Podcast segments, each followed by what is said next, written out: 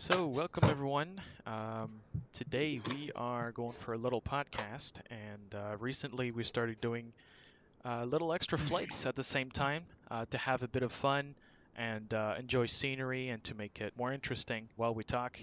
Might as well just do a little group flight and just have fun all together. That way we can uh, meet new people, explore the simulator, and that's the fun part. So today I'm with uh, Far Isle Pilot, and we are going to be doing a beautiful flight through the Rockies. Uh, one question. Go for it before we start. Go ahead. Okay. Um, what plane are we using? So today we're going to be flying the Icon A5, and we are Oh, going to go God through Banff. So we're, we're we're staying simple for now, and so everyone can join us. So our flight plan will be around an hour and 50 minutes, and we are going to go really into the mountains here. And um, so we're going to go through Banff here as well as uh, Lake Louise. So uh, we're going to see the the best of the best. And then we're going to go around and explore a little more of, uh, of an area with uh, lots of little lakes around here. Uh, so we're going to be following a river most of the time. Uh, the remains of, of glaciers. So that's going to be an interesting flight. So here I'm in this um, beautiful livery from the Fly Pizza. So that's a pretty beautiful, Beautiful. custom little livery for the Icon A5. Beautiful. Uh, thanks to Matt for this livery. It is really amazing. Have to say. And Oh, I Far Isle, take- get out of I'm the. here. There we go. He's down there on the runway, ready to go. Yeah. Well, um, today we are going to be talking about a lot of different things because we finally had um, the update that happened, um, actually just right now. So uh, we're going to be talking Yeah. about that. Uh, we also have Textron A- Aviation, which I'm just gonna watch a little bit on that right now. So there's that. We also had the Around the World episode three, which finally came out um, earlier today. So that's available on the Xbox channel. And then we finally had the development roadmap update, which is something I've been waiting for uh, to see a little more coming after October, November. Uh, can't wait to see what December and January shows for us. I'm Yeah. excited to see how this is gonna go on Xbox. Like, have you tried playing this with just the controller? Mm, I haven't, no. Nope, me neither. But um, people are doing Mm. it just fine. So, very honest yeah, with but you. can't do autopilot and all that. Well, you Well, can't unless you have a, okay, a well- combination. Like, you can't do an actual simulation with just the controller unless you get the pedals and that. Which most likely I think they they're going to be make it. I think they're going to make it so that somehow you can have other small peripherals. Uh, I hope they do. You can already. I don't, cause, you know, I don't see how you games. can have a full, a full experience if you don't have some kind of keyboard or something that you can set. some Uh, the keyboard, basic you don't have to worry about the mouse. The gamepad does everything. There'll be a keyboard. It, Yeah, you don't need need the to see. keyboard specifically. Yeah, it's better. It's better in every game. But um, uh, y- uh, uh, the keyboard's not the issue because Well, I know- barely touch my keyboard. That's the thing, right? You have an Xbox. Xbox, you're gonna have a keyboard and mouse support, so it's Yeah. nothing It does really have new. support, just Yeah, because keyboard there's a lot of bindings that, that you're going to need that you're not going to be able to get on just a controller. Dozens and dozens and dozens of functions that Yeah. you know. You know you No, most likely they- they- they're gonna have a joystick that's compatible. I think there is a joystick that's compatible. That'd be good. That's a nice airport right there. Not bad. Pretty I nice. like it. It's gonna be a beautiful trip. I think it's autogen, but it's just That works well. That works well. yeah. Ah, there you are, Cookie. Do you want me to take off and you just go on by, or you, you be my guest? Yeah, And I'll just follow. just roll up for for those interested in joining us. Um, we're on US East, all players, so feel free if you want to have fun. The flight plan is available in the event text channel, and uh, we are taking off from Springbank Airport. That's Charlie Yankee Bravo Whiskey. Uh, that's next to Calgary International. And then we're going to be going west to uh, first uh, Invermere, so that's Charlie Alpha Alpha 8. And then we might jump over to Fairmont Hot Spring, which is right below. Um, that's Charlie Yankee, Charlie Zulu. So uh, feel free to take off Isle. I'll follow you. Yeah. First topic for today, and it's not going to be the patch of the update straight away. And uh, so we're going to be talking about the alpha and the beta a little more. Um, many of you might just think that, well, it's it's already something that happened. There's no reason for us to talk about the alpha or beta because it's now over. And the main thing is about its efficiency. Now that we have the simulator out, now that we've seen uh, one or two patches come out and, and seeing a bit of an update, uh, we're finally to the point where we can kind of estimate how it was in the past because it was it was essentially the same process. It's not like since the release things have changed to a whole different process program and and things pretty much run the same thing the same way and people still have uh, pretty much the same jobs. And part of that efficiency that we're thinking about that was a conversation and Farrell had about uh, how the alpha and the beta were technically just the same as right now. You have um, a version of the software that gets released and people come in it and they have fun they play with it and they report bugs uh, sadly, it might feel like a lot of the the people who have been into the alpha and beta may have also just been Yeah. in there for flying and enjoying the simulator early. Uh, Yeah. Now we can't blame people for wanting to have s- such a software early. I, I would think everyone would want to have fun with that, so I can understand that. Um, but at the same time, the fact that people were going for a simulator with all the visuals and everything maybe meant that there were less work on bugs and figuring out the Yeah, little step by mm. step of how to reproduce a bug and the proper writing of a bug report, which is a tedious beginning task. yeah, I'm beginning to think there was a little bit more of that as well. I remember when we were, you know, reading things on Reddit and the official Discord, and there was a lot of people just, oh, I, I, I just want to get my hands on this. I can't wait to play. I, I want to fly over my house. I want to see what it looks like. But so many people really weren't mentioning, you know, oh, I want to get in there and, and, and see if I can help out. And I think there was a lot of people that wanted to play Yeah, that did not necessarily if there was like 50 60,000 people total I I don't know I don't really think there's maybe 50 or Talking about people. playing like anything, did you see how fast the PlayStation 5 pre-orders just disappeared? the which ones PlayStation 5. I uh could no talk I don't about that. But I mean, it's just no, like the, the graphics cards from Nvidia, right? These things just go out as well. kind of yeah and with the way everything Third- is 30 series looks interesting. with the way everything is right now it's you know with a run on everything and and you know Well, yeah, it's deliveries September. behind schedule and yeah It's been so long They since ran out. Of, they ran out of stock five minutes uh, like after it was announced. Of Well, course, yeah, it's not that- like they have something 10 like that, I million units expected. ready. no It wouldn't make sure. sense. Yeah. No, I wouldn't think. I wouldn't think they'd be. And besides, it kind of always helped them. If you notice, they always ran out, and it was kind of it became kind of a thing where you almost expected that they they made sure that the demand was slightly under because the hype could just, you know, be even higher. You know, the demand was everybody's fighting to get, you know, their hands on a unit, but yet um, they aren't there to be had. So it keeps the conversation running about it. So I Yeah. think sometimes it's Well, actually, we can Are- we can talk about this a little further in depth. Yeah, because well, of course, like every company, you need marketing, and uh, Nvidia has a really good marketing department. They're able to do things that other companies simply are not able to do.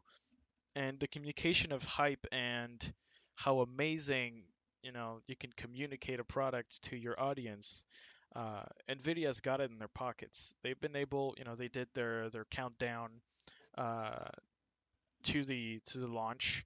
They showed all those different graphics cards from different eras. They provided that so everyone could uh, have the same templates and, and the same press kit.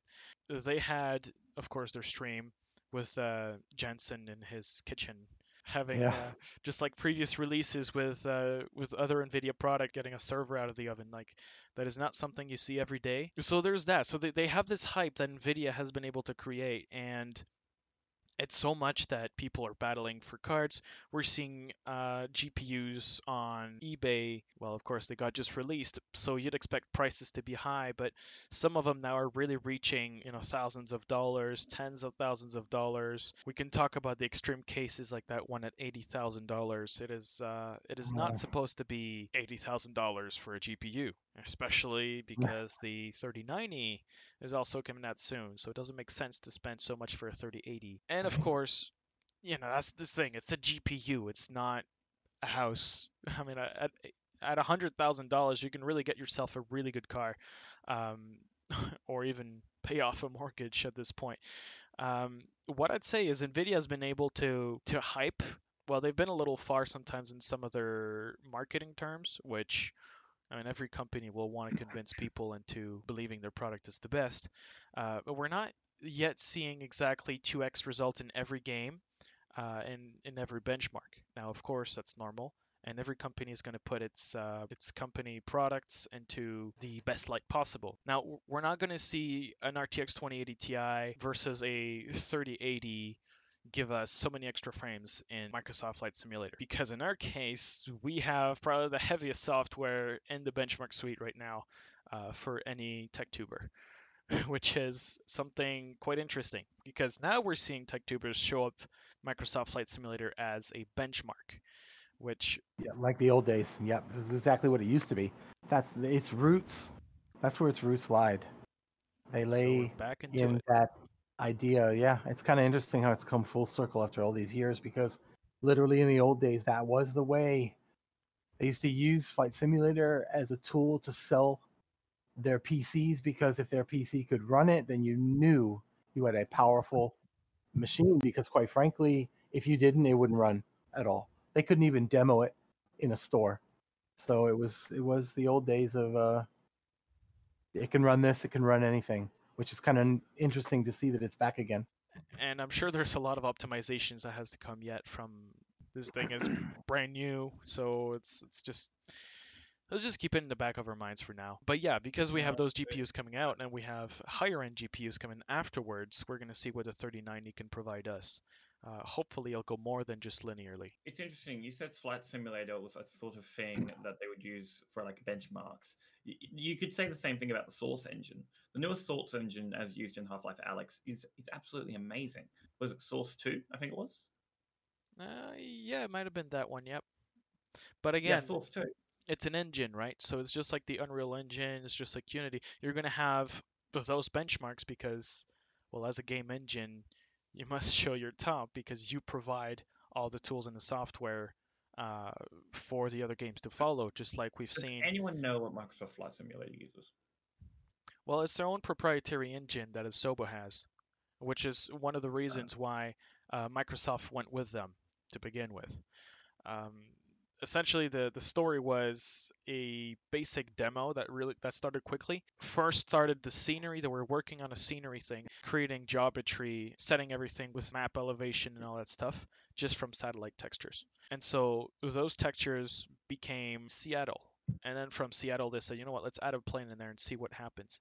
So they took uh, they made a basic plane and they went in there and they said hey look this this is awesome. We can do something with this right? And this is where the flight simulator started again. It was not just the basic, well, let's just do a flight simulator again, and they just started moving. There was there was this motivation behind from this technology, um, and then of course on top, the engine was already pretty good. That they had something. They even tried VR really quickly, because VR with Asobo's uh, proprietary engine is pretty good from reputation, and as a result, they were able to quickly implement quick VR thing and they tried it. So apparently because that's awesome and because they're still working on it, um, which should be coming soon because the HP Reverb is uh, is coming out I think October and November. So VR is on its way.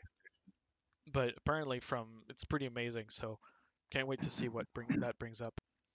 Also, we have uh, Toby67 asking, is it interesting how CPU bottleneck the sim is when looking at the benchmarks with the new graphics cards? Yes, this game is very CPU bottlenecked at the moment, which is understandable. There's so much. It's not a game, right? It's a simulator, and the simulator has a lot more math calculations involved with the physics, right? So all the frictions, the aerodynamics, calculating all those surfaces, which is a lot of math, but also a lot of different concurrent processes. And doing all of this together means you can't just put everything on the GPU because the GPU's also got the rendering to do. As a result, what you do is you offload some of the work on the CPU, the one that can be done fairly quickly. what I found interesting though is that even with 100% GPU utilization, it still appears that it's the CPU that's the, uh, the always the bottleneck in the system most of the, most of the time with high end components. What I love about it is now in the patch they've made it a lot better for people who have a lower end CPU. Uh, the Mhm. patch did work a lot on properly parallelizing uh, tasks a little more now. And as a result, people who have a 4 core, 4 thread CPU, for example, have seen massive improvements. Uh, things like before the CPU was maxed, and now they have 10 more FPS, and their CPUs at something like 75% utilization over 4 cores 4 threads. So it was more of a patch for the people who don't have a top high end system. And that's great, right? Because uh, a lot of yeah. people. Here's what's something that's have that. interesting. I'm noticing this now a while because I have the Steam copy. I don't go through Windows Store. Yep. Uh, I've noticed that it's downloading the update via Steam. You're on the Steam version? Yep. So the way it does is you have technically two sides of updates. On the Microsoft Store, just like on Steam, the the store downloads the first update, which also fixes some of the launcher stuff. And then in the launcher, you're going to have that second update. For the Microsoft Store, it is before you get to the menu. So it's going to download this uh, this thing on, on your check for updates screen. So that's before you click or press a key to enter. And I think for Steam, there is also this uh, downloads in the content manager, so you can access the menu. I've seen some people have that. So Yeah, Yep. I, I'm. I'm just yeah. I was just in Microsoft Flight Simulator, actually loading into the flight, and it just completely froze. And um, I think I now know why because it didn't update. Oh, yeah, that might be something you want to do. Uh, but once I'm you, already updating. If you can updating update on quickly, feel free to join us. Um, but yeah, we, we can't say an update has been happening without its own failures because there's always something wrong with an update because everyone has different system specs. And I can't imagine how many variables are on the simulator itself. You've got to have a 970 and a fourth gen um, Intel. Why are you saying that? Hold on, what? Actually, because funny thing, I'm on a 970 GTX and a 970, 4th gen Intel. But I'm on a, a Ryzen 3600. Yeah, and that's Uh, do you guys think that Oh, Microsoft then. Flight Simulator 2020 would run on a 10, uh, 1650 low profile, four Okay. gigabytes?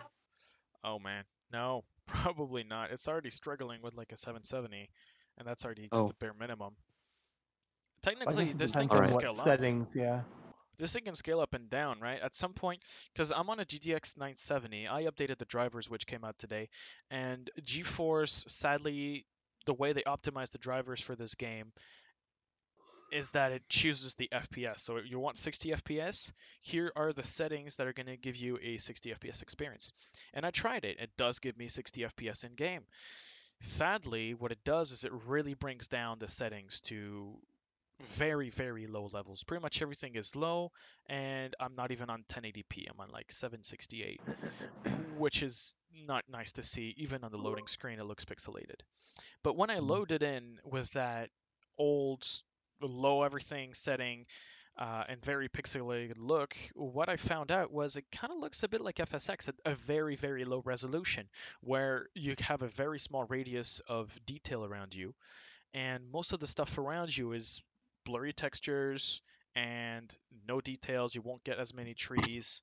Um, you do have a lot of trees, even in the low um, low settings, or at least the ones that um, NVIDIA GeForce Experience gave me.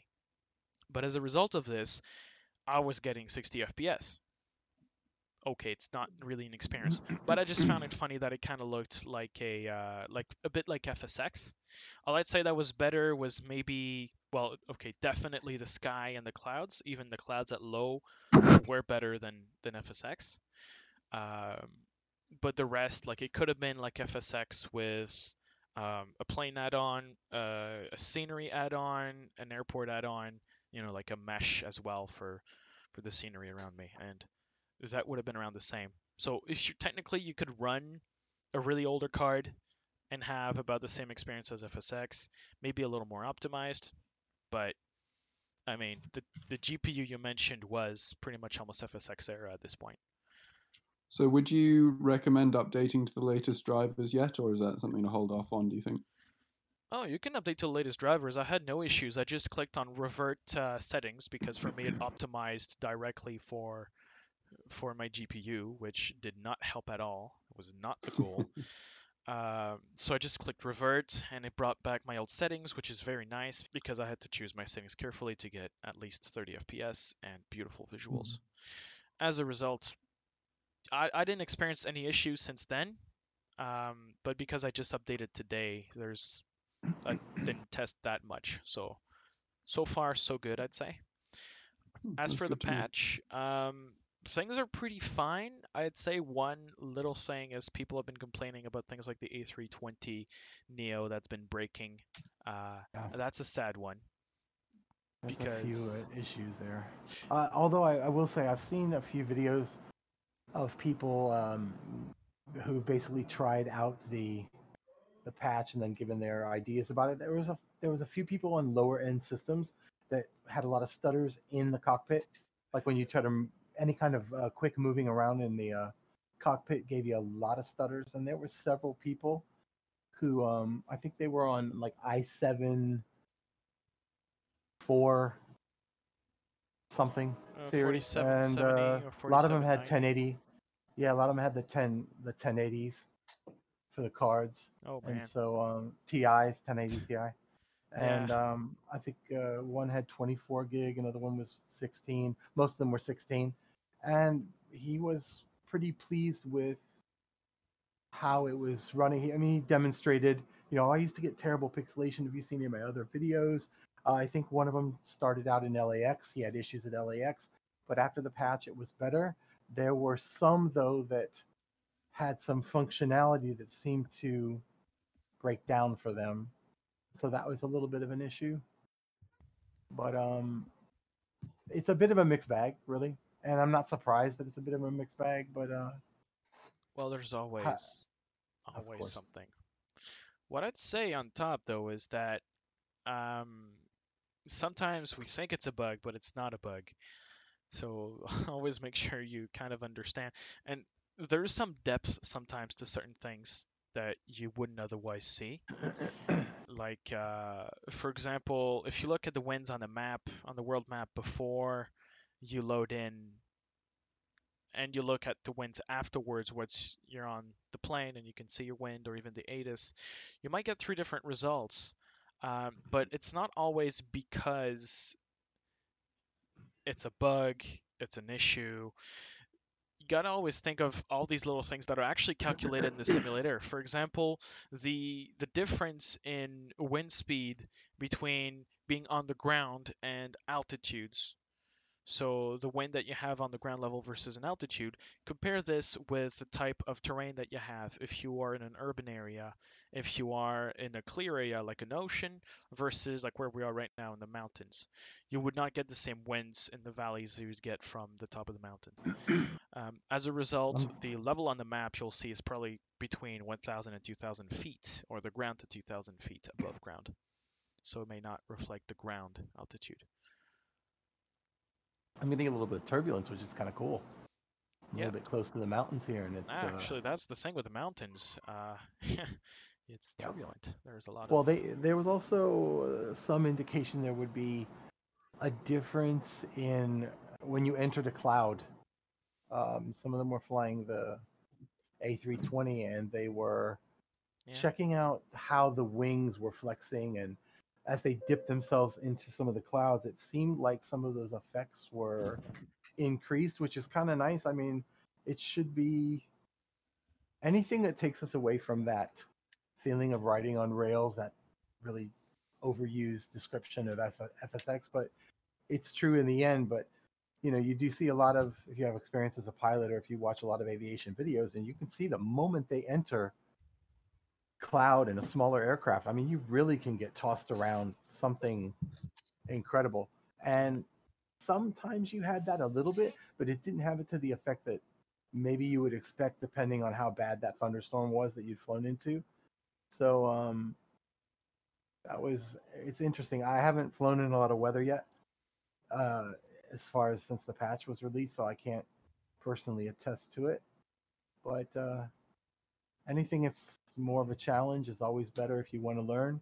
And in the end, that's the ultimate goal. So over time, we will improve. And I think that if you can improve in tough conditions, then you'll certainly be able to handle the basics extremely well. Yeah, I have to mention that this part, especially the mountains and the valley right there, Yeah, this Looks is lovely. amazing. Really does. And Far Isle, don't you fly around here often? I do a little bit further to the west and south around Hope, British Columbia, and Chilliwack, and there's so many beautiful parts of British Columbia, and they've done it so well. So far, every place that I've flown around is just um, it's just amazing. It looks like what we're seeing. It's really incredible. Yeah, have you been there in real life though? I have not been to this exact spot in real life. I'm a little bit further to the west. I've been to Bella Bella and um, up along the coast mainly, uh, near Queen Charlotte Island. Of course, that's across from mainland BC. Uh, trying to think of some of the stops there. I was also in Alaska, so it doesn't take much, obviously, if you're in the panhandle of Alaska to be in a, a small aircraft and traverse over into uh, British Columbia. But yeah, it's definitely. Uh, ah, we're gonna have to go near Bella Bella. They had some beautiful um, glaciers there, glaciers in the mountains, and I would love to be able to uh, see what it looks like in sim. This valley is incredible. I mean, just the detail is. Yeah, it's crazy. I don't know if they've updated or not. I'm, I'm looking down at some of the coloration of the water, and I don't know if they're putting in some kind of slight fixes that maybe they're going to announce when they're happy with them. But there's a few things, and I like it that the color the colors are slightly different. There's a few more.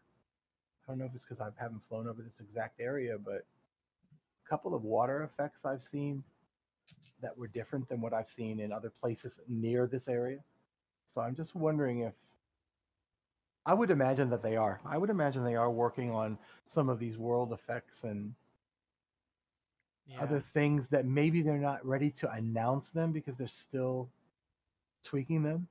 But I wouldn't be surprised if we run into a few a few things that will uh, show us improved. Yeah, that will kind of indicate, yeah, we are working on the water. Yeah, we are working on some physics. We're working on some color differences and They're working on a lot of stuff at the same a time. A lot of stuff. Yep. A They're lot. getting the helicopters, they're getting the VR, they're redoing their effects engine. There's uh, so many Yeah. things going at the same time, which is probably why they have little time to focus on other stuff.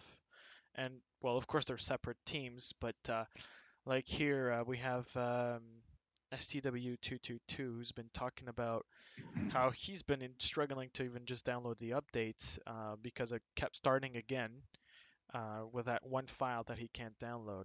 Um, honestly, to, for you, what I'd say is go find that file, delete it, and then see if it helps. That's something that I've seen a lot of people have, and that has been able to fix it. Um, but apart from that, there's not much you can really do. Uh, maybe restart the whole thing. Maybe it's your antivirus who's playing with it, because some of those, yeah. So, of course, we're gonna see more of those happen, but I think really what's happening is they have split teams. Some are continuing to work on new features because they can't focus 100% of their time on fixing bugs and even very small issues.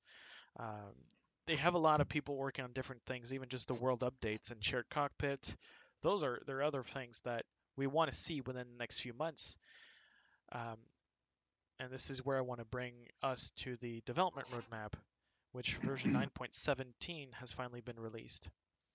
And um, well, of course, the yellow text means we're going to see some more updates, uh, videos, and more details.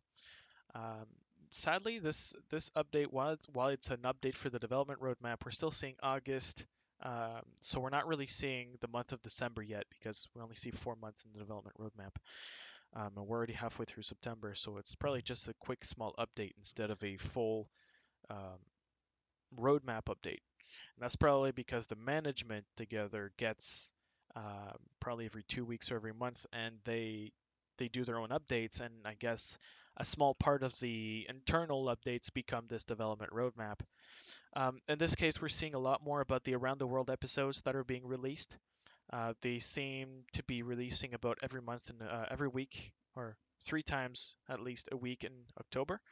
Um, and we're seeing a lot more uh, feature discovery series now.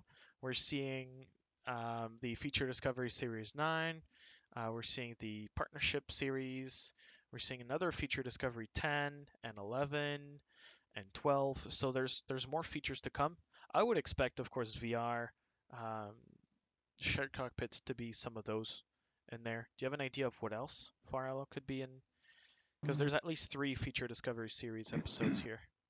All TBA. I don't know. That's a really good. I've been wondering about that for a while. Of course, like you said, VR is going to be one. Shared cockpits, probably another one. But it's a little bit of a mystery. I'm thinking. We know that they kind of didn't get into the mission, can the campaign, and even though it's still high up on the wish list, and I think a lot of people do want some elements of that, the landing challenges and the activities, the bush trips and things like that, they go a long way. And I think high participation in those may also spur them. So I wouldn't be totally shocked if maybe part of that statement was around the release. I don't want to say to placate people because that's a little bit too manipulative, but maybe they were being a little bit cautious to ensure while people were, you know, first getting their hands on the sim, they still wanted to make sure that there was none of this Xbox fear that they were going to turn this into some kind of of game and that they were a little bit stern on how they were talking about missions and campaigns, but I wouldn't be surprised if a feature discovery in the future has something to do with that because I still think that it's a popular it's a popular element. And I also think it's going to become more important as the Xbox integration comes because there's still going to be a huge chunk of people that may not at first basically get what we're doing now. That you know oh you're just flying to fly and you know what's the purpose or what's the object? And there's some people that are going to have to come from that position that are going to need an object and they're going to need a purpose.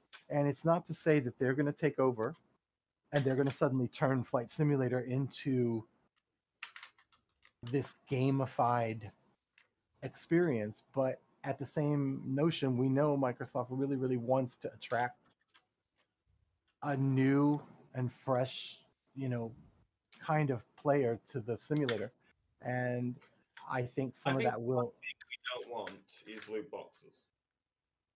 well yeah they they don't want they don't want the default experience to be overly gamified you know where you have to work your way up to a, a plane you have to earn coins in the game and all that nobody i don't think there anybody wants anything like that at the Buy same the airport pack. yeah you know i don't they definitely don't want to go that route i don't think they're going to go that route Even though I there do is on air uh, company manager, uh, which is that that's the point I'm, I'm, I'm kind of in in expertly working my way towards. I Yeah. do think there will be more challenges, more activities, more specific bush trips. I think people will be able to create scenarios. I think there will be campaigns. I think there will be missions of some kind in some way. And uh, like I said, I'm not afraid of that. I, I kind of look forward to it sometimes because sometimes with this gigantic world that we can fly in now and that VFR is possible, sometimes you can get overwhelmed when you start the sim and you just don't know where you don't know where to go. It's like, wow, what do I do? Or you know, where should I fly? And and sometimes you'll get a little brain freeze trying to figure it out. And sometimes you might just say, you know what, I'm going to do a landing challenge, or I'm going to do one of the bush trips. I, I. Yeah. I think I think this is coming. I think they're just giving a respectful, careful, cautious amount of time in order to. Obviously, they're working on a lot of things. There'll be a lot of positives. There'll be some negatives that people will be discussing. So they're going to want to try to control the narrative as much as possible and while they're working through some of these issues, they may not want to, for lack of a better word, antagonize. I don't think that's quite the right word. It's a little bit strong, but they don't want to risk any more difficulties than you're going to normally experience with uh, bugs and and features that you're trying to implement and, and, and put in. So they don't really need to say, hey, let's go out on a limb and really piss people off. So, you know, I so, think. so you think they're putting four uh, feature discovery videos to prove how far the simulator can go and how it's not just a basic Xbox game. Oh, for sure. For sure. They're going to try to maintain as much as possible this true simulator experience. And yet at the same time, it's really going to be important to expand the audience. And part of that audience being so brand new, it's going to take them there's going to be a learning curve for them, not only on how to fly, pretty on how they too. want yeah, how they want to fly. And some of those people coming from that genre aren't aren't going to understand just flying for the sake of flying. And yet those of us that don't we may not be, you know, those kind that kind of a gamer Yeah. and we want that kind of open sandbox world. We just don't want the default state of the sim to become an game. arcadey little kind of game. Yeah. So, Yeah. and I don't think there's any risk of it. I just think there are some people that are worried about it because, Well, those come through the the add-ons, right? So those who really want to can just get oh yeah, yeah, for FS sure. Economy on there or other add-ons, and those. I do think those will be those will be prevalent and pervasive, but I still think there'll be some kind of Well, the hardcore gamer is still protected from from that because they're still on the Xbox platform. Uh, so the game's not there on the platform yet. Uh, the hardcore flight simmer is on its computer platform. It's not bombarded with mini games and coins and whatever in-game currency. So they're getting the realism right now from the simulator. They're waiting for the add-on developers to add on Can I just say this winding river that's below us? the stream looks absolutely amazing. Yeah, actually, my camera yeah, hasn't been cool? moving. It's just on that Yeah. one thing. You see the whole valley going down, Yeah. and uh, actually, we just passed before I was showing it. Um, down there, there's the uh, the city of Banff, or it's more like, probably like a village, but it's it's a Oh, nice little uh, beautiful place. Oh, and uh, well, uh, you know, Farrell, you want to tell us the big lake? yeah, Lake that we're gonna Louise has the yeah Lake Louise is a super super famous uh, tourist destination. It's nestled in the Canadian Rockies, absolutely gorgeous. They have a an epic hotel there that uh, very high end, but it's very very beautiful. And um, you know, people come the world over, and this coloration is so it's almost spot on exactly. It's amazing because they have the glaciers and that runoff comes into the lake and it just gives it this very aqua a little bit of a silty aqua kind of a look.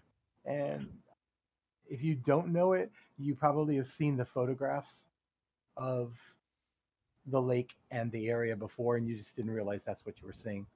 But it's a it's definitely like a world class destination. If you want to visualize that, just Google uh, Lake Louise, and uh, you'll you'll get an idea. It's a Yeah. really beautiful place. Actually, Sure that place is on our flight plan, uh, but we'll have to wait till we get all the way down that uh, that big valley, and it'll be on our left. So as we will be turning to continue our flight plan, it will be on the left, um, just at the beginning of our major turn. So uh, we'll see that. For those following on the flight plan, it's uh, waypoint six. So yeah, it's uh, and and I love how they're actually getting most of that right because the the Canadian wilderness tends to just be well the boreal forest, right? It's a lot of those same trees, and uh, it's been captured pretty well here for once. I have Sure. to say. Usually, sometimes some places are very pixelish, or it may not really represent exactly what it is, but this looks very good. I wonder what this highway, if that is a highway below us, I wonder what it is. Yeah, it is the Trans-Canadian Highway. It is okay. I was wondering if that's what it was. Um, Yep. I've uh, flown over the Trans Trans Canada Highway uh, down by Hope, Yeah. British Columbia, and um, well, it must be one long, long highway from start to finish. Oh, that's. That's a big highway too. Um, and then Oh, you yeah. got the Canadian Pacific Railway, which uh, also follows just on actually quite parallel. You can see it right uh, following the highway. Yeah, it's crazy how they managed to build uh, a big road that goes east to west.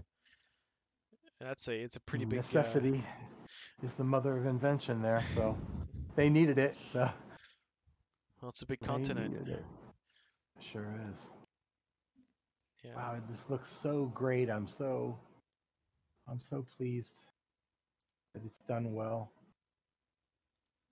And the weather just enhances it. I mean, sometimes the weather here can be quite a challenge.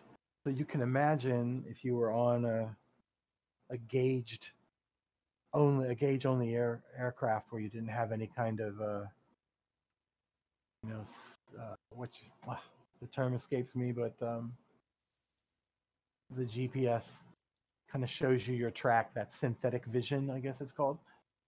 But to fly through this kind of terrain in, you know, low cloud or lower vis- visibility, IMC-ish kind of conditions, you can see just a little to the west and just a little to the the east what could happen to you if you you lose sight of the ground. Yeah. But on a clear day, it's absolutely amazing. imagine you know IMC or or just a lot of clouds. This place must be very dangerous to fly, Oof, yeah. especially with all those. mm. Uh, imagine just. I wouldn't want to be caught in it. flights. That must be crazy. Imagine a wind off the hardcore gamer coming in there and just flying around and without. gets hit by the They downdraft would, and they would be surprised by how real it is, yeah. Yeah. What's going on? And then we have all those uh, those high-end uh, add-ons and planes, which There was an interesting statement from uh, PMDG a few days ago that Yeah. was discussing basically a little bit of a a hint at their timeline, and they were mentioning that um, they expect four to six. I'm sorry, excuse me, I have that completely wrong. Uh, six to twelve months. Um, some of their products should be released. They did say that um, they had a very high level of fidelity with their product and they were also they kind of hinted that they were waiting for the sim to catch up a little bit i don't know if that was a little hyperbole to you know boost their already well respected product or if you know where you can see through the something else in the yeah. background. exactly I, I think for myself, I think um, PMDG are probably one of the first partners that they've dealt with, or the third-party developers that they got in touch with and kind of asked to come on board. Don't you? Wouldn't you think they were maybe one of the first aircraft developers? I think they they were some of the first for sure. And, And I have they're part of the ones who probably helped figuring out what the SDK really needed. Because think of it, the Yeah. the people who are making the SDK, they know about what the the simulator is. They they know what to expect roughly. But when it comes to the next generation, you need the next features, you need the next tools, right? It's all next generation. It can't just be the simulator that's next generation, but have old tools and have processes that are old and have older uh, plane texture formats.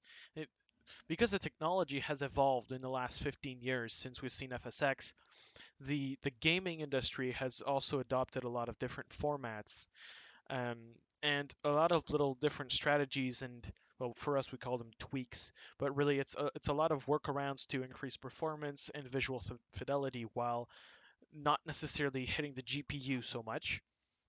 These have been happening. They've been growing they've been maturing they've been uh, discovered uh, they've been created for the last 15 years and that's why now we can have a much better visual experience uh, and, and even just as a full simulator, we can have a better experience than from FSX, even though the same hardware, we get about the same FPS.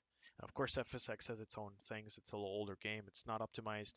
Um, there's a lot of things, uh, especially for uh, our hardware now. But my point is, with all those features that came out, you need to have those new features, those no ways that are built within the simulator. And the more variables you can open to the developers, the more things the developer can do in the simulator, acting as a sandbox, not only for the user, but now also for the developer, those tools really need to follow up. And what's the best way for someone to make a tool and figure out new tools to make their life easier for, for them, for developers, and for other people who are going to work on the simulator? What's best then just go with the industry standard. Go see who's the number one, go see who's the number two, go see the people who are leading the industry in terms of uh, simulation and realism and detail. Well, PMDG is a really good example of that. So, of course, for me, it would make sense for Asobo developers to say, PMDG, let's work together. Tell us what you want. And I'm sure they asked that same question to a lot of other developers. Let's build this together and you will learn, you will get your word, your voice, your, your words on, on what we do. But that'll also allow you to get prepared ahead of time to learn the tools and get yourself familiar before you go into this crazy ham project of yours of getting a 737 into the simulator, for example. It's a crazy task because it's a very complex add-on. It's a very complex environment. So there's there's so many variables and things that are going into creating um, a 737.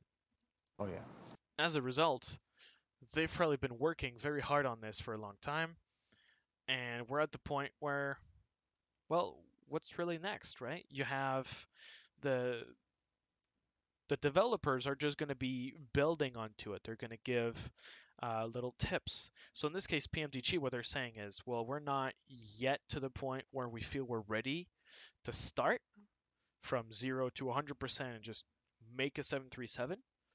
But as we learn ourselves the tool and we give feedback on it and we say we don't want this, we want that tool, or we prefer it when it works this way or that way, this feedback will be good enough that it's going to make the SDK grow and go forward and move on. And as a result, it's going to make the the overall experience for other developers easier to create add-ons, planes, or even just sceneries. And that's the best benefit. So in a way, PMDG is staying back, but is also moving forward. So it depends really how you take that uh, that statement that they put out. Yeah, I agree. I think that um, that's why I said that's why I mentioned both things. It's a little uh, bit of two facets. There's obviously things in the sim that that are getting upgraded and, and, and, and worked on as we speak, and there's other ones that we will discover that will need to be remedied. We've got a little bit of interesting data up ahead of us, as an example.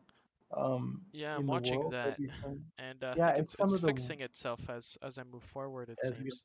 closer. Yeah, there's a little bit of that. Well, actually, there's a lot of that in Alaska. So, um, which I will expect that as they get some extra data to come in for the water and the, you know, the the terrain, some of these uh, plot points for the heights of certain things will get uh, fixed. Yeah, mine kind of popped in a little bit better there as well. Yeah. Uh, it's a new area. I actually haven't flown over this exact area, so it's probably, you know, overwriting something in my system. But um, there are a few places in Alaska where they, it's like a bit like a plateaued water effect, where the river or the lake is raised up above the actual terrain, as if it's like a a viaduct, an aqueduct. But I, I'm sure that'll be that'll be uh, fixed as more data comes in and i think the world updates that will be coming in the future we're going to see a lot of a lot of interesting additions and be interesting to see what airports they're working on as far as that database of airports few Yep. that uh, we need. And I think you know some of it has to do with the weather, as we said before. And when we checked out um, Lake Louise, one of the mountains uh, must have been in shadow. So one of the sides of the mountains on the left as you fly into the lake, it was a bit. Um, matter of fact, I think it's coming up. Is it not? Yeah, actually, it's uh, it's right in front of me right there. This is why I uh, Yes, I deviated a bit to the left Yeah, I should have Um, as well. because that little river is not necessarily the Actually, the the terrain moment. Did fix itself, by the way, which Yep. is really cool. Yep, it's just as you get closer to it, the I guess Yeah. it's your your radius uh, gets fixed. Yeah. Um, we have a question from uh, Sure. Scary Frost. Um, do you guys think the player base for this game will be big enough to make it economically viable to sustain this game for five plus year as a live service? Oh, for sure. And live service also includes the multiplayer, the scenery streaming, and the continuous updates, as well as the extra packs that are coming out, um, the features, and on top, uh, the the uh, the DLCs like the helicopters. So I think that's a good question. I think it will be big enough to be economically viable for more than five years. Um, as we discussed in the previous uh, episodes of the podcast, um, this is something that we estimate will at least be seven to ten years, just because of number one, the ambition of the project. This is a big project. They've been working on four years. It's not to leave it in two, three years. And the more you build on it, the more people are going to join on it, the bigger it's going to become. There's no competition in the market. Nope. FSX is gone. P3D is yes, it's here, but the eye candy is something that's always been really big for most people, so it's a pretty big competitive advantage. And X-Plane is also working on on that probably. I would I would think so. I would think so. Yes. So yes, I think it is more viable. Don't forget also this is going to be brought to the Xbox, which File, what, what was the number? It was 90 million Xbox Yeah. counts. So That's if a big you market. Could get, yeah, if you could get 20% of that, that's a massive number. I mean, that's what 18 million people there, and what we've already we've already had 1 million pilots in that little blurb of a a statement from um, Microsoft about uh, how things seem to be going already. So I would think that um, there will be enough people, especially that's why I think they want to get the Xbox situation done correctly. It And they to be. want to get yeah, they want to get that done correctly while maintaining everyone else who was connected to flight sim for all of these years. They don't they don't want to alienate anybody, but they need to bring in that large group. And if they can bring in that large group and get that large group to understand and enjoy the sim, it will alleviate those that are worried that it's going to turn into some kind of little game. And Uh, far it will left. also Turn left. oh turn left. Let me uh Yep, join back on me. We're we're doing a turn here.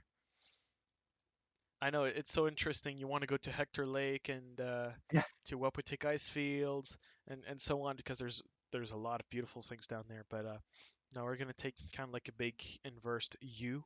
We're gonna go back, well, first west and then back south. And there's tons of little lakes around here as well. So it really is uh, a crazy place to follow. And if you're interested in watching the flight plan, there it is. And Oh. uh, if you want, you can totally join us. We are on uh, All Players US East. So uh, feel free to join if you're interested. Flight plan is in the event text channel. Um, I think as well, it's not just because, yeah, okay, we have a market of 90 million uh, consoles. We know not 90 million people are going to buy this game. We know there's already 1 million on PC.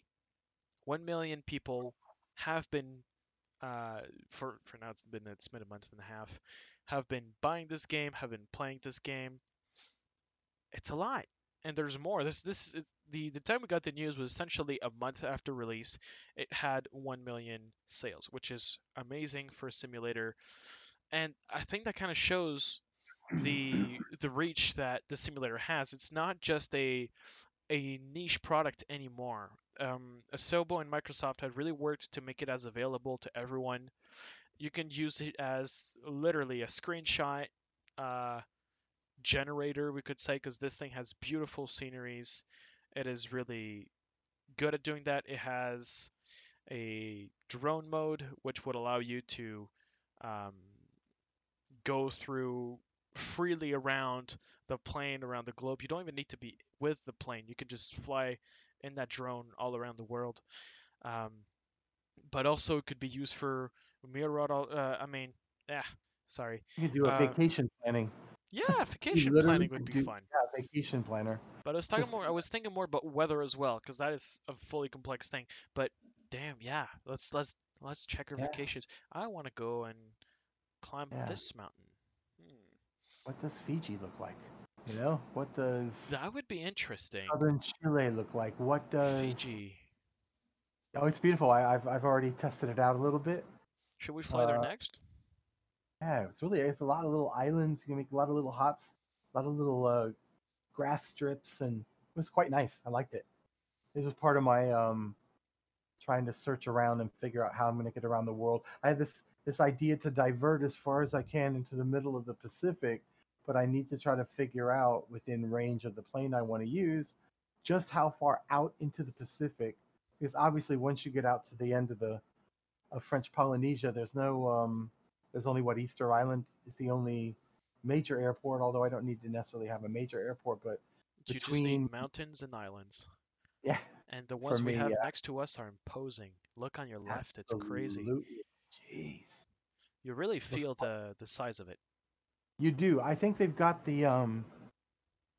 I don't want to call it the dimensions. I don't know exactly what the term is I'm looking for, but they've Um, got the the scale. Well, the terrain elevation is definitely there. Yeah. but they've got this scale that it's it's different than some of the elevation was in FSX. Like But the not only- relief. Not only yeah, and not only is it the relief and the elevation, but the kind of the way that you in the plane sort of measure up to the world around you. The scale is Oh, correct. Yeah, like the You I plane mean? scaling compared to the to the Yeah. scenery. That was something that FSX did not have really well, and that was one of my major issues with it. Yep. It really did not feel authentic in that sense. No, But um, This now we have, feels just unbelievable. Just- I'm like, further and we depending go, on how more far you zoom in or out, you look Yeah. even smaller. But yeah, this this thing is amazing. It's crazy. Very imposing mountains. this mountain to the left of me right now, the the detail. If you didn't know any better, this would this would be an add-on quality mountain Yep. That is right the where I detail. moment. It's yeah, it's like Well, it's I'm actually looking at it thinking, what is the name of this mountain? Because it's so well detailed that it's like a photogrammetry version of a mountain. Ah, well, it's because you're looking at Mount Stephen, and Mount Stephen is 1,900, uh, 3,199 meters. I was going completely off with that That's number at first. Imposing mountain right there. Yep, and um, I mean, that's just this whole thing. Imagine if you went rock climbing, or oh, uh, just around. Yeah, I'm going a bit to the left with the mountains because it's just amazing. But uh, we're essentially going to follow down uh, that river now. Yeah, this valley. Yeah, but that's look where I am. that. it's It's imposing. That's yeah, the, and really the term. and I've flown over just a little bit more to the to the west, and I, I would imagine, you know, they've got the satellite data for it. The fidelity is going to be just as good as this, and it looks it looks like the terrain. It's Hmm. Yeah. So sorry to go Uh, on and on about it. It's just shockingly good. Yeah, go ahead.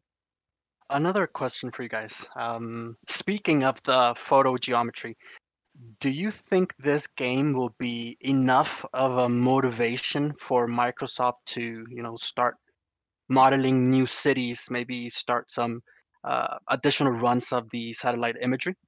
I am sure hoping so. I've talked to Cookie about that several times, and he's had several good theories on it. Some that are a positive answer, and some that are a little bit more challenging. what I'm hoping is that I've always said, and I think Cookie's the person that first said it to me. The primary reason that we have the flight simulator may not be a reason that we know. There was some reason that they needed a demo to show the Azure and some of the other aspects of what we have now as the sim, but there was another business I don't want to say maybe interest, but there's some other motivation that originally got this off the ground that they decided, well, the best way for us to show this off is from the air. How can you show it off from the air? Let's, you know, fly a plane. Somebody remembered Well, we can kind of talk about it, right? Yeah, It is the do. the the Jedi contract. Um, that's a big military contract from which the the big tech companies, including Amazon, um, and of course Microsoft, have been working towards. Uh, of course, it's contracts, so you want to win uh, those contracts, and part of that is, of course, if you have a technology like this where you can uh, grab from one flat picture, create geometry, create 3D buildings, and estimate what the the surfaces that the picture did not really take, like the front of a house from a top-down picture. You're not going to see that.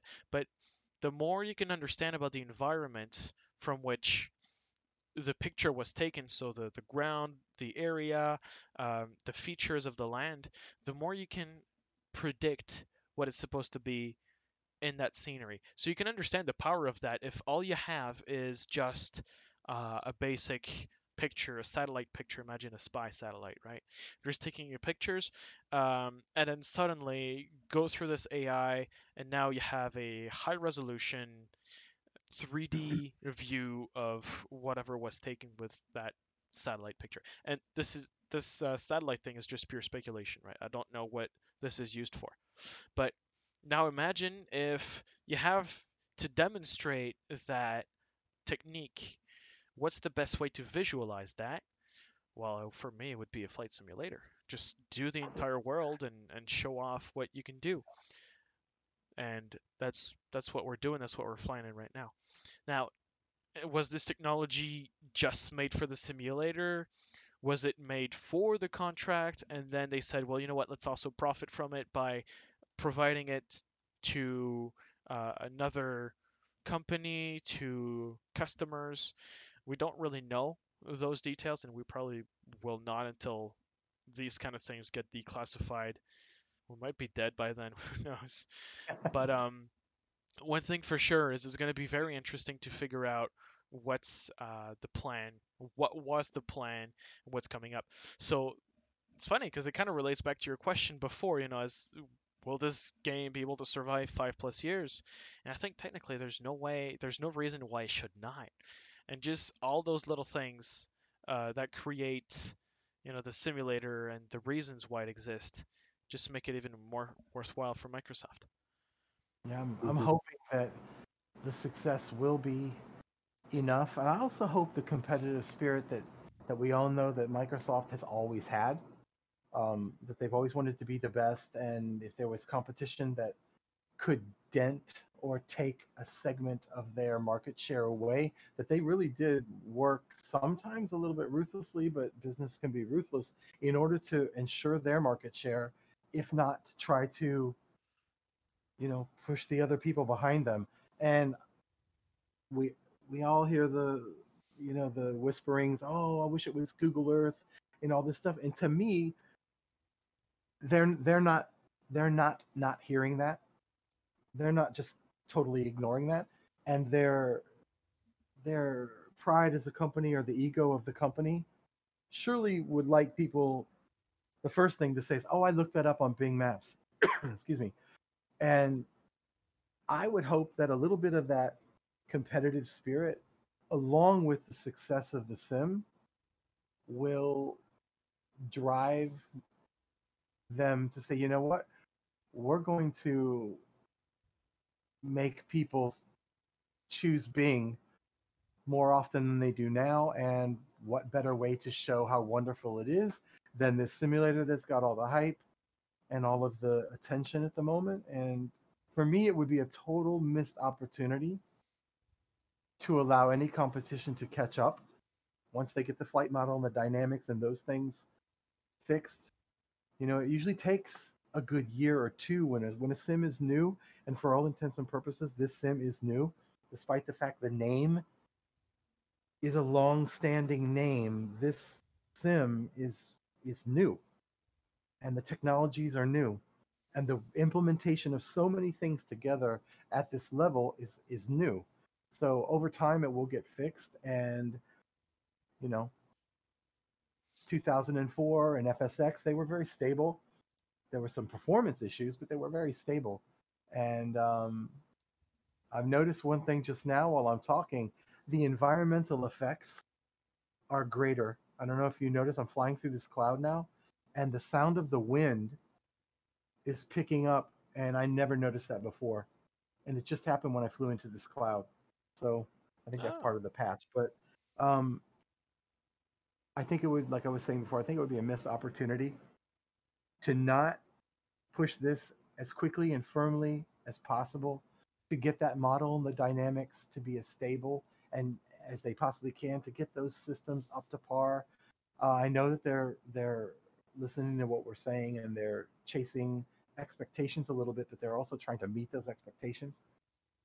And I want them to succeed, obviously, because I've always loved Flight Simulator and I want it to be the best and I want it to be the default choice of people. And everybody wants to be proud of, of what they use and, and what they support.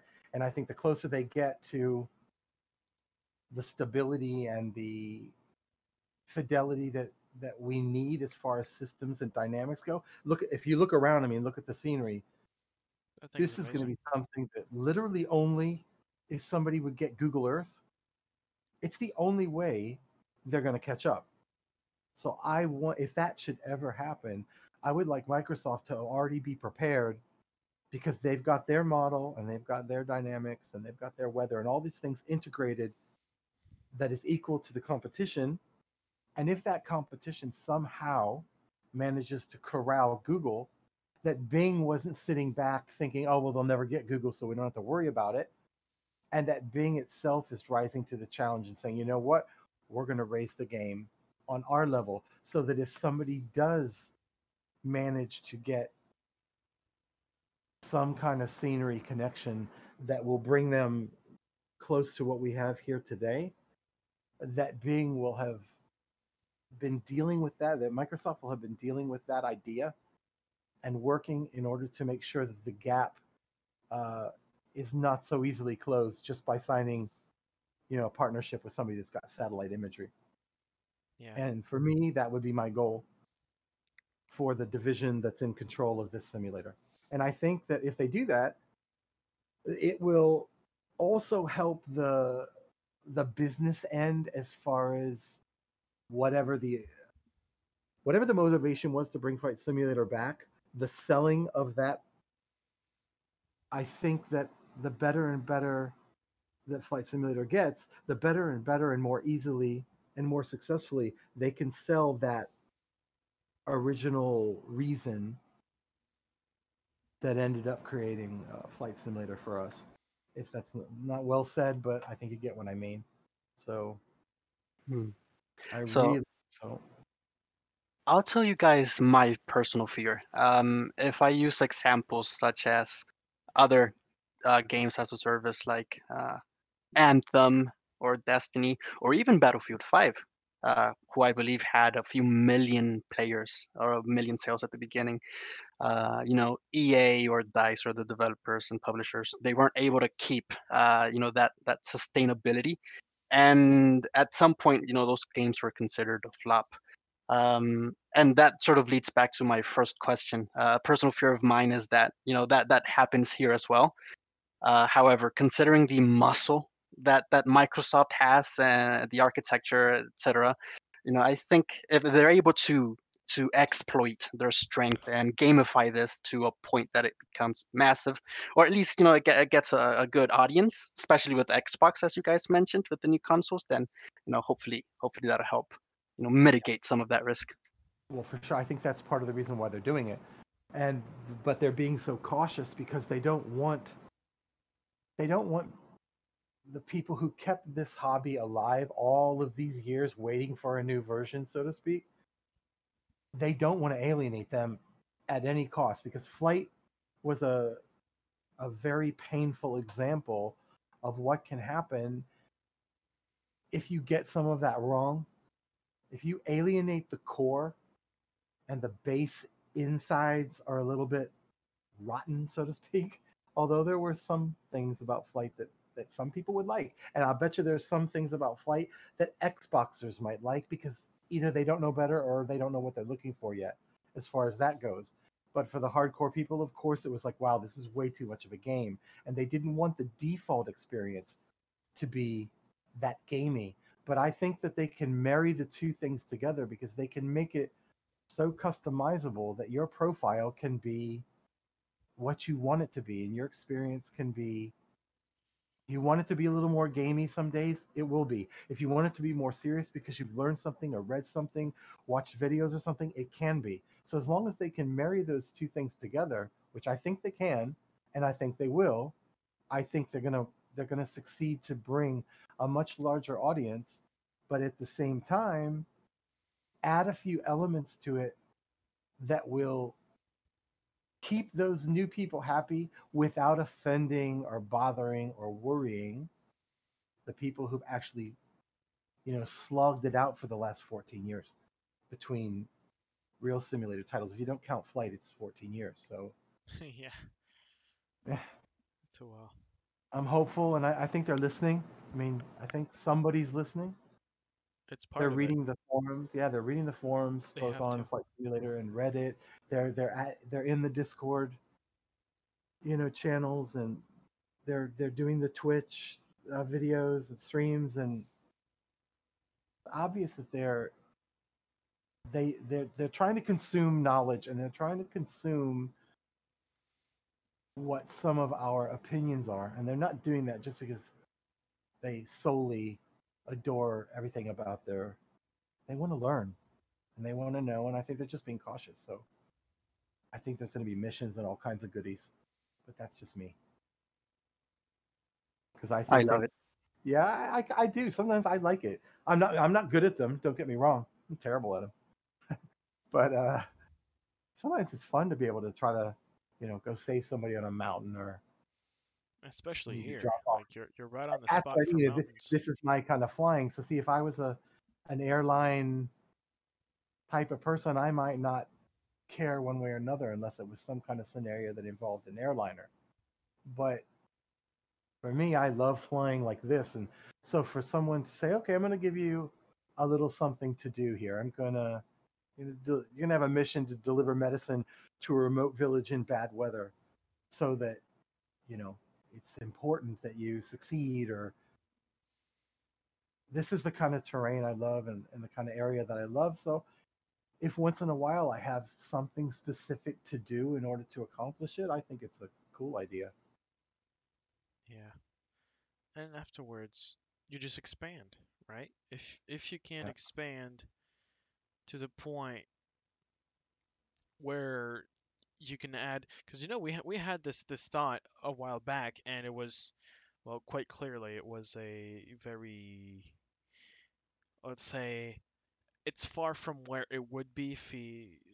Okay, l- let's just say the idea. You'll, you'll be able to judge um, for yourself. It was the idea of having scenery that was made for historical periods in time, where you Oh, could yeah. install a scenery from Paris in the 1800s and be able to fly around and maybe have like a, a tooltip saying number five and then a little software that would be around would tell you about what happened at that thing at that time. Uh, you could visit London and, and, and be able to just have this whole experience. And Yeah, cool. that is really a next Flying level. over like Pearl Harbor. I know it's not realistic. You're not on the right plane, whatever. You're time traveling, whatever the little gimmick is. But just from a historic standpoint, imagine to be able, you're flying over, I don't know, you're flying over London during during World War II, or you're flying over Washington, uh, Lincoln's funeral, or you're flying around Mount Everest when uh, Imagine Tenzing. Norgay and Sir Edmund Hillary climate or anything. It would just that would be absolutely unbelievable. Yeah, some people say, "Oh, it's not realistic." It's not. Sometimes Does it I don't mind need- escaping reality a little bit. It know? doesn't necessarily need to be 100% realistic as well, right? If you have just the Right. basics of you can understand where everything is, you have the visuals because that's what it really is for. The visuals and maybe Right. a little extra just to say this is, you know, this is the place, this is what happened in that era. uh, Then you don't really need that much more than that. You know, if the rest Well, is you know, there was a there was an old radio program. I only know of it because somebody brought it to my attention. It was way back, my grandfather's era. We're talking in the 30s and 40s or something. It was called "You Were There," and somebody gave me a disc of the shows that they had managed to survive after all of these years. It is the coolest show. It's something like what we're talking about. What they would do is they'd have modern day reporters, and yet it was the Spanish Armada or here along the coast of Galicia as the you know as the armada is sailing by up the bay of it's going to be entering the bay of biscay over to you jim and it had this modern news kind of delivery but they were really old historical events but it made you feel like they had one on the they the were there. assassination and it was absolutely unbelievable if anybody can find those old radio shows if they could do something like that with the simulator it would be beyond belief Imagine that. flying over the Armada, watching the battle of, or you know, fly over the Waterloo, something. yeah. Which speaking of Waterloo, which is Napoleon, I'm begging somebody to please do Saint Helena, the small island in the South Atlantic off the coast of Africa, in which uh, Napoleon, after his second uh, try at world domination, was exiled by the British, and I think in 2015 they famously built an airport so that after 500 years of isolation, um, they could only be reached by ship, which I think takes five days from South Africa. Uh, they were able to now have it's a it's a really difficult airport too. It would be for sure it would be a place that Microsoft would have a landing challenge because the crosswinds there are famously difficult, and the runway isn't that long, so it has a limited type of aircraft that can actually land there. And um, I really want St. Helena, but it's the Napoleon Bonaparte that that dragged me to that idea. So anybody that wants to come up with these historical uh, add-ons, I'm all for it. Yeah. Just be aware there's some turbulence the closer you get to the mountains. Oh yeah, was rocking and rolling back there for a minute, Yeah. Trying to get a little lower so that I'll be uh, well prepared if we decide to do any water landings or anything down the road. Actually, we're um we're not that far off from uh from that place where we're gonna do a right and then another well and a Yeah. left. Uh, Ness. and then we'll we'll reach uh Inver Invermere. And then if we want we can go all the way to Fairmont Hot Springs. Cool. That'd be Certainly is a beautiful place, so it's lovely to see. Yeah. What are your ideas on the trees? I had mentioned it before. Some of the regions, I wonder if they'll diversify a little bit with the trees so that as you go to other regions, maybe you'd see more palm trees or a few different kinds of palm trees if you're in some tropical location. Well, we if you're in know developers said very clearly, you know, we're gonna add more species. Yep. We're working on that. That was on their last live stream on the official Twitch. And for those listening, there is the next uh, live uh, Q&A that's also coming up soon. I don't remember if it's scheduled yet, uh, but I do know it's it's coming up very soon.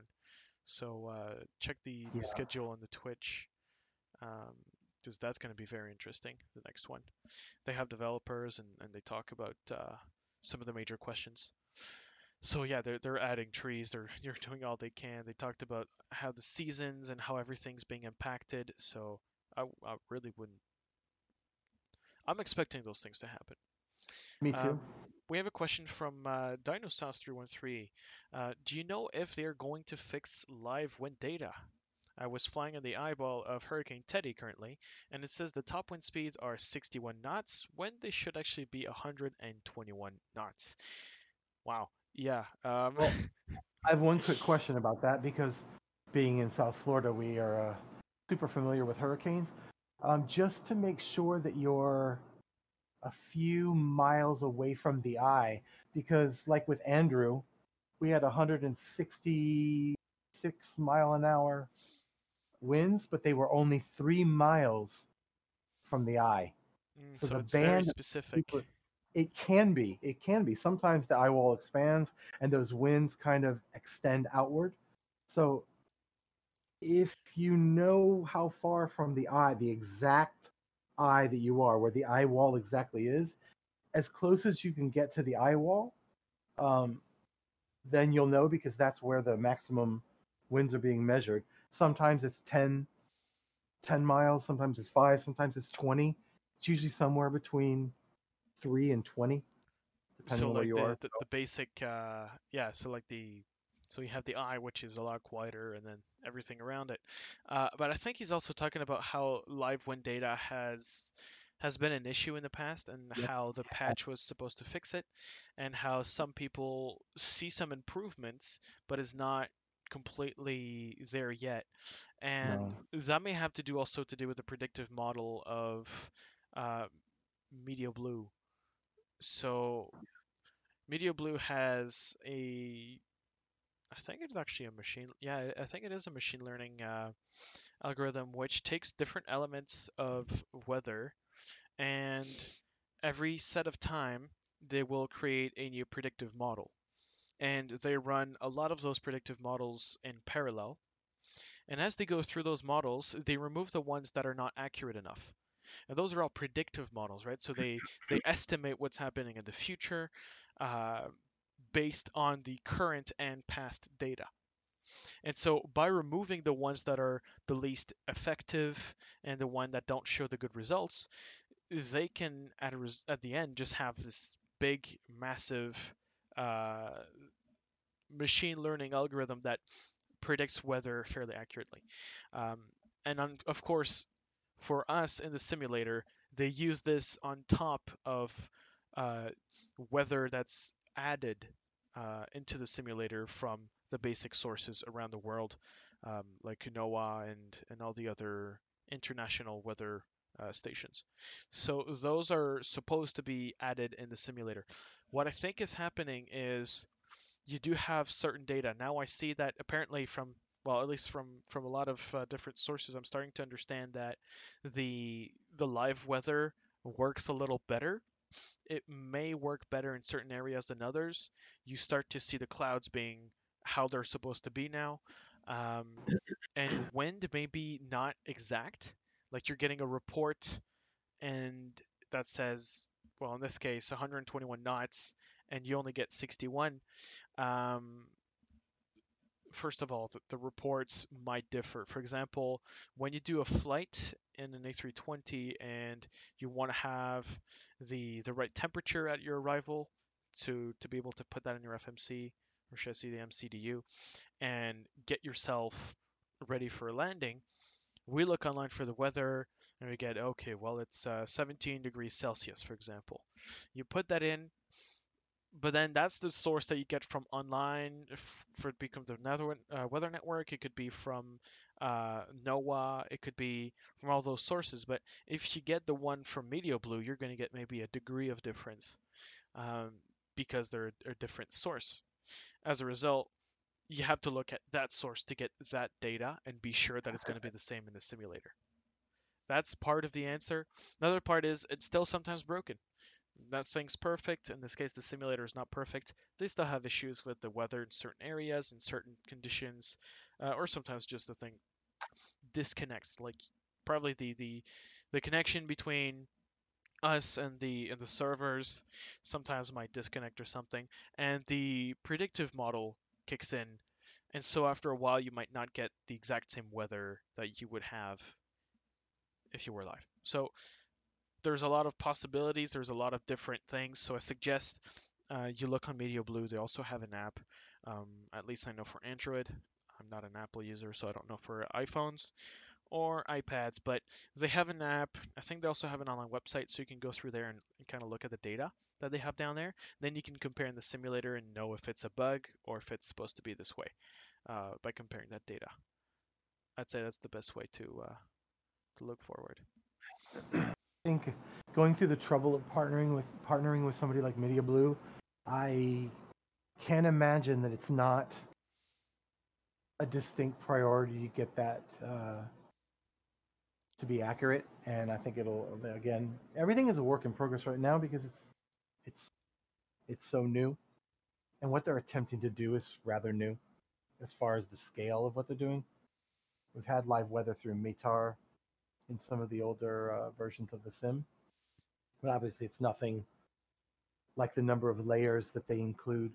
excuse me, and um, things they're trying to accomplish with it. So, I, you know what I wonder is I wonder if Meteoblue wasn't caught off guard a little bit by the massive number of people that I don't know that they expected a million people is uh, kind of like the point I'm getting at. So I wonder if Meteoblue was a little bit like, oh goodness, you know, our servers need to be beefed up, or maybe we have some algorithms that we need to, like you said, dispense with some data and input from others. But I just wonder if that massive amount of of users really was data a and all of slight surprise. Yeah, I wonder if it caught them a little off guard. It may be a little tough for them to to handle that. Yeah. Uh, just a little tip for you guys, because we're we're gonna turn on our flight plan. So start getting some height. Um, and also, I see we have uh, hard coded here with us. So uh, hi there. So uh, get some uh, height, because what we're gonna do is we're gonna start uh, slowly but surely going over those mountains to our right, so that we can. Continue on. We can follow. Oh, I'm going way off course right now. We're going to go between some mountains, so there's a little space here where we can follow. There's also, I think it's a road. So, uh, this way, guys.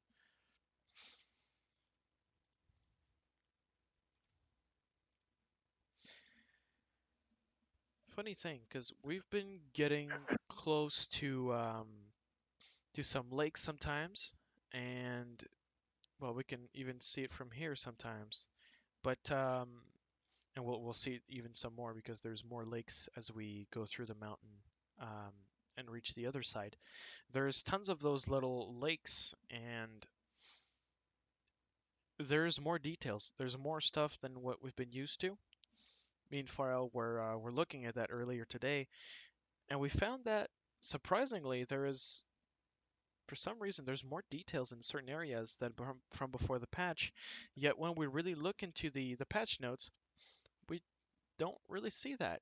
It's not 100% like we don't really see the uh, an, an update on on certain details that we see. And same with the previous patch where they did not explain everything they fixed. And i kind of want to use this both as a highlight and a reminder that we ask for a lot, we get a lot. And of course, there's those other bugs that show up, so then we start complaining about those. But there's also some stuff which we have never really heard about, seen, or sometimes even experienced as bugs. But there's there's all those things that add up that we don't necessarily experience in the simulator that gets fixed, that gets added, that gets transformed or removed. And in this case for us, on the lakes, you can see those those borders that kind of look like lily pads, like ponds. You get way more details now to those, and well, I didn't used to see that before in, in lakes, and I think Farrell, you you've been flying a bit into the area as well. You were not used to seeing the, that level of No, quality. I had to look down and I'm like, what is that? So it was it was like a new feature, a new land feature. Like this grass that I just flew over.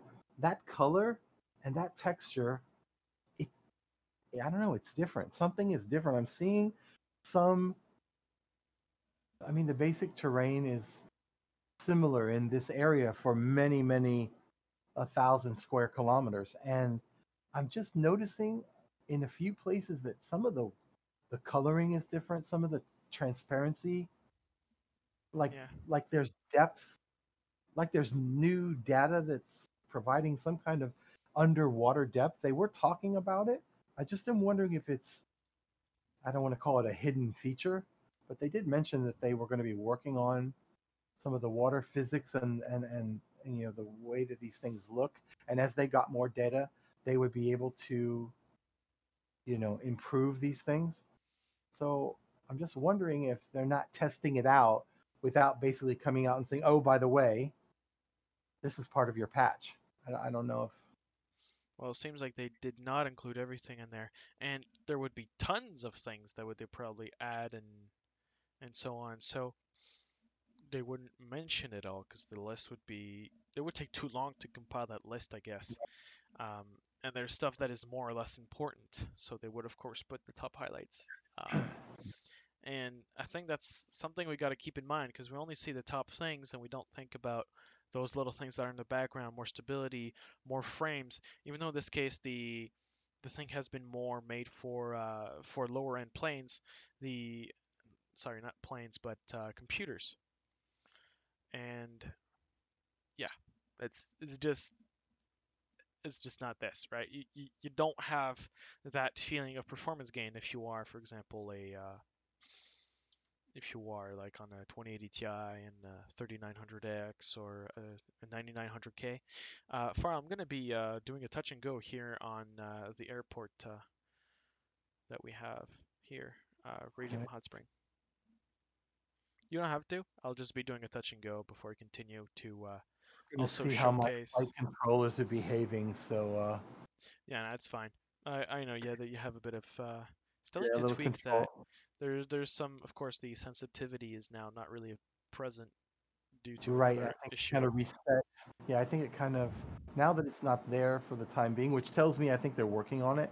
That's why they pulled the sensitivity from the menu, but it seems to affect my my controls a little bit. So Yeah, and that's the kind of stuff I would expect them to work on, but removing it from this means or there's another patch coming up soon that's going to fix a lot of smaller issues, yeah, or there's something else happening and they don't want us to, to break something or who knows what they're really working on.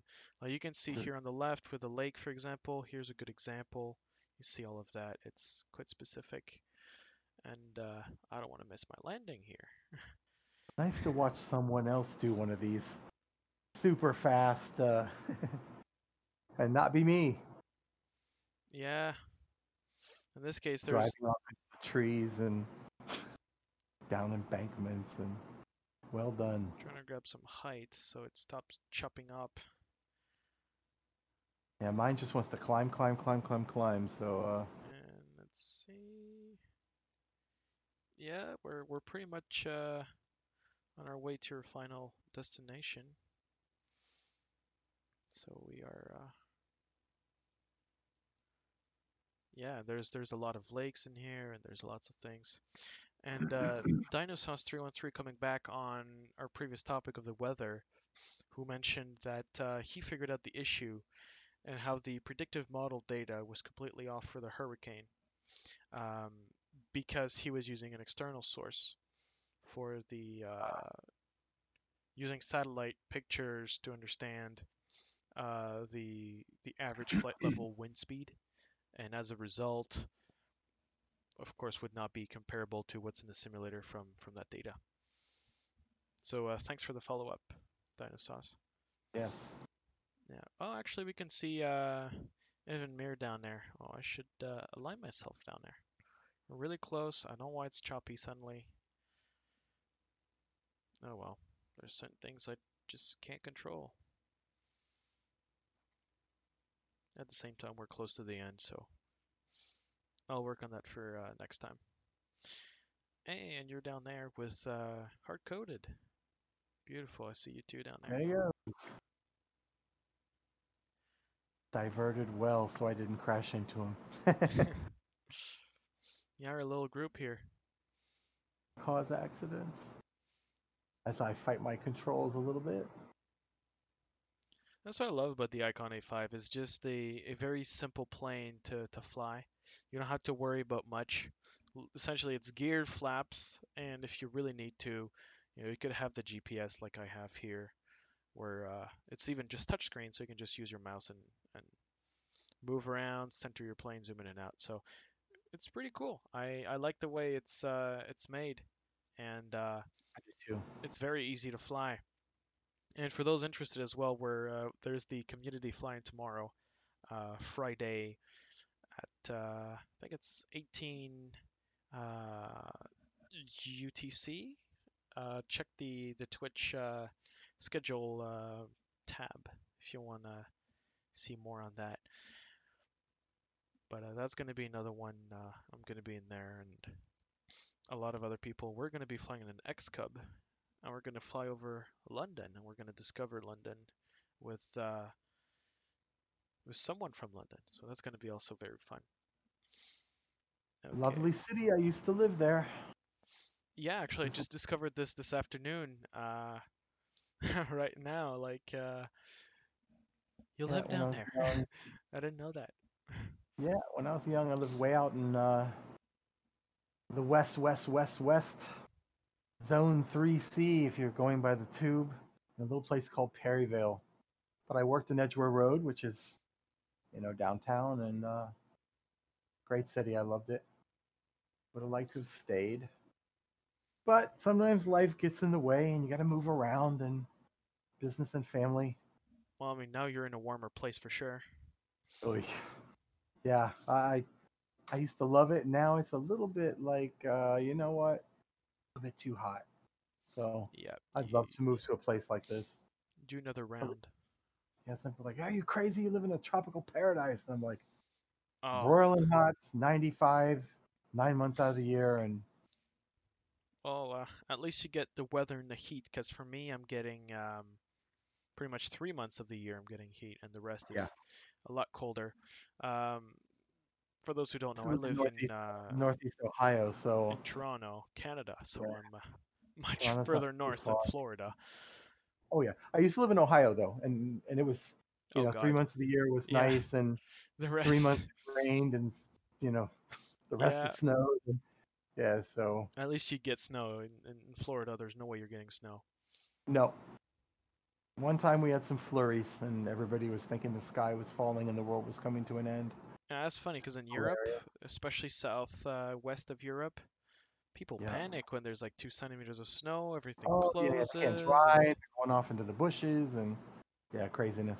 It's quite funny to watch actually because uh, I'm used to getting a lot of snow. I'm used to a, a lot of these things. So seeing other people having a few very small amounts, but just enough to cover and make everything white, is is just a very enjoyable thing.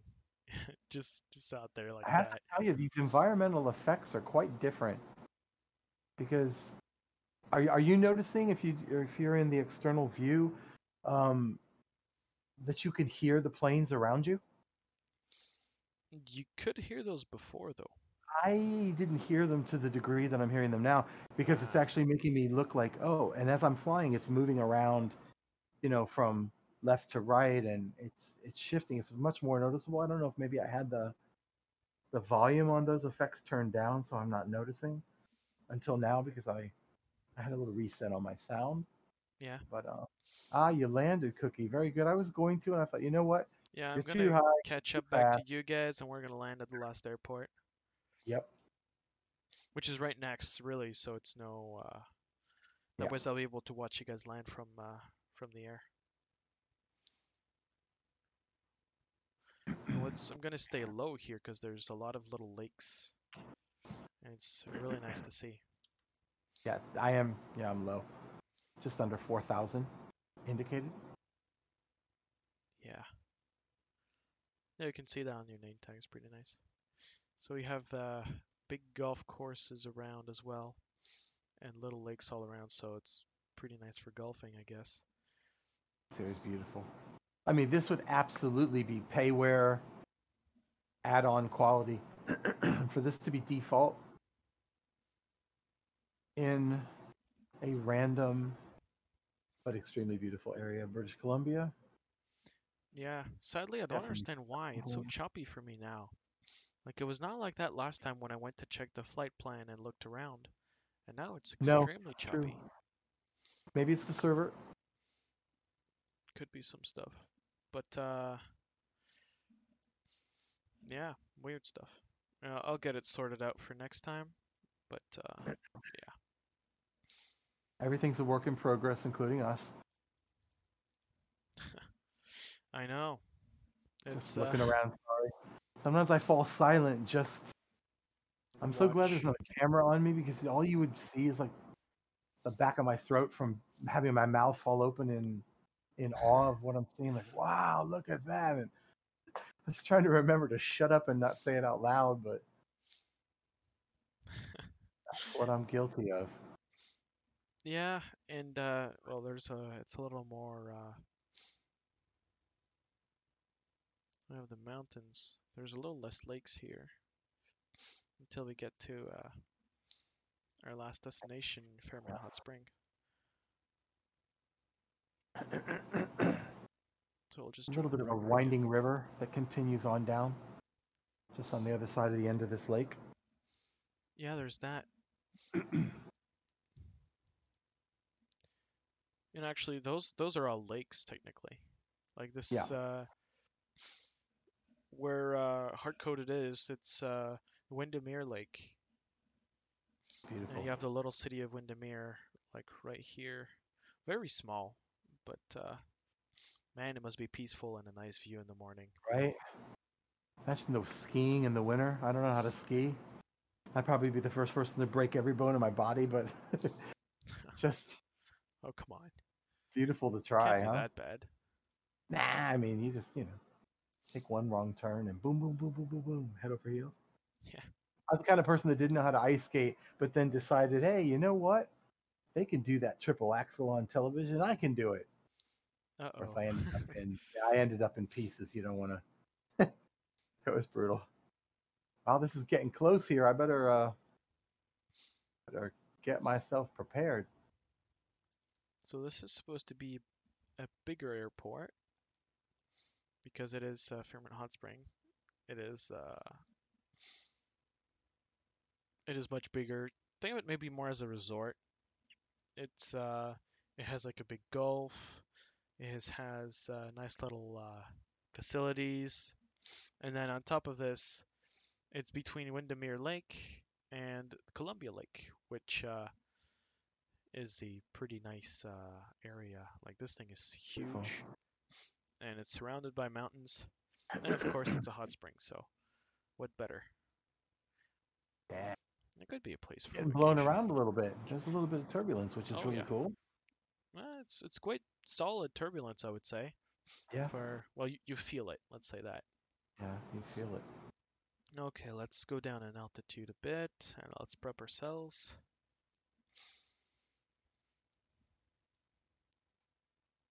Man. Then those mountains, even to the left and to the right, it's reminds me of, of the Alps that I've been visiting around. I went to check there because uh, I know the, the French Alps a bit, uh, family, and uh, so I, I went to fly down there to take a look. And because the trees are accurate to where they're supposed to be, I was able to figure out exactly, you know, which house is which, which place is which, and in my case, I was even able to uh, to recognize, you know, every little detail. Now, of course, it's not perfect. Um, a chalet was not really looking like a chalet, for example, um, but it was close enough that you would understand what it is, uh, especially the roof. But the rest was a little more, well, I could call it a little more generic. But in other spots, they got it really well. So I'm guessing it's just a question of getting it right. So uh, it's as they as they work on it, they'll um, they'll be able to work more on it, verify the data in real life, and as a result, uh, be able to to work on that and, and increase the quality and the visuals and more importantly, how real it's supposed to be. And then imagine once we have those, we have add-ons from PMDG, from Quality Wings, from Aerosoft, from all those companies.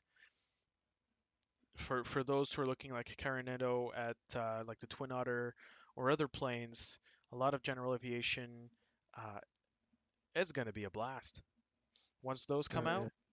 And we know from the the Aerosoft Next Gen event, um, referring to my previous podcast here, I don't know if it was last episode or the one before that, uh, maybe five or four. Um, it's crazy, but it takes about a year, year and a half to get an add-on ready, and if PMDG's been waiting for a little bit to make sure everything's good before they start, if like Aerosoft, they have started, for example, with the CRJ uh, 700, 800, and 1000 variants uh, in the summer and of, of last year, summer 2019, and are hoping for release uh, without a promise in by the end of the year, we could be looking at certain add-ons starting to really pop up from uh, trustable developers Yeah. in in the next few months. Maybe some Sorry, stuff for Jason, I have Christmas Some rudder control issues here. or Q1 but I did 2020. land.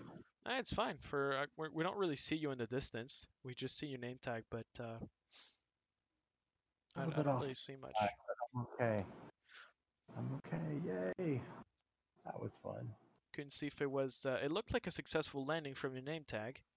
Yes, the landing was okay. Just a little bit of uh, control on the ground with the old rudder and the keyboard. It uh, fights me. I can't wait to get rudder pedals. Provided those rudder pedals are gonna work really good. Okay, you guys are coming in. I can see ya. Eh, eh, pulled up a little too much. Big flare. It's easy to flare really high with those planes. There we go. You're at a much more sensible altitude than I was. I was actually a little bit high, so I landed quite far down the runway. Yeah, I mean, speed-wise, I actually slowed down a little quickly, so I ended up uh, coming a little short. So My habit is I'm always too low. So for me to actually land a little bit down the runway is a, a bit of a relief. Because I, I tend to be a little bit too low and too slow on approach. yeah, I Oh, didn't well. bounce. That part was good. that's good. That's really good. Yeah, instead of doing that three and four and five roller coaster bounce there. Hey, Um, and hardcode is right behind me. That's nice. That's good So I'm enough. on the keyboard. Uh, what's the name of this podcast? Uh, well, that is a good question. so far we call it the uh, Microsoft Flight Simulator podcast, uh, just because it is easier for us to to market it that Oh, way. okay. Any other Do you, do you would mind if I do an intro for it? Cookie, have a have a meeting. I mean, he's he's the tech guy. He's the he's the brain behind it. send us a DM and we'll work on that if you want. Yeah. Yeah, I got mean, I could. Do you mind if I do it right now as an intro, just really quick? sure, go ahead, enjoy. Okay. Welcome to the Microsoft Flight Simulator Podcast. I'm your host, Gwiffer. Today we have Dino Sauce, Far Isle Pilot, Flying Cookie, Justin Linder, and X Winger. Welcome to the podcast. oh my god, wow. you're doing Oh. some good stuff. I feel like I should go back into the kitchen and cry over my dishes. I need that software. Something to make me sound like it right? That That's was awesome. fun. Yeah. was. Well, there we are. We did a beautiful flight, Oh, beautiful yeah. podcast. want to thank you guys for flying with us, for joining us and asking really great questions. And uh, well, we'll see Yep. you guys in the next one. joining us, and we'll see you. Thank you for joining the Microsoft Flight Simulator Podcast. If you want more future episodes, go down below on Spotify at spotify.com forward slash Microsoft Flight Sim Podcast. Thank you for joining us. Well, that concludes it then.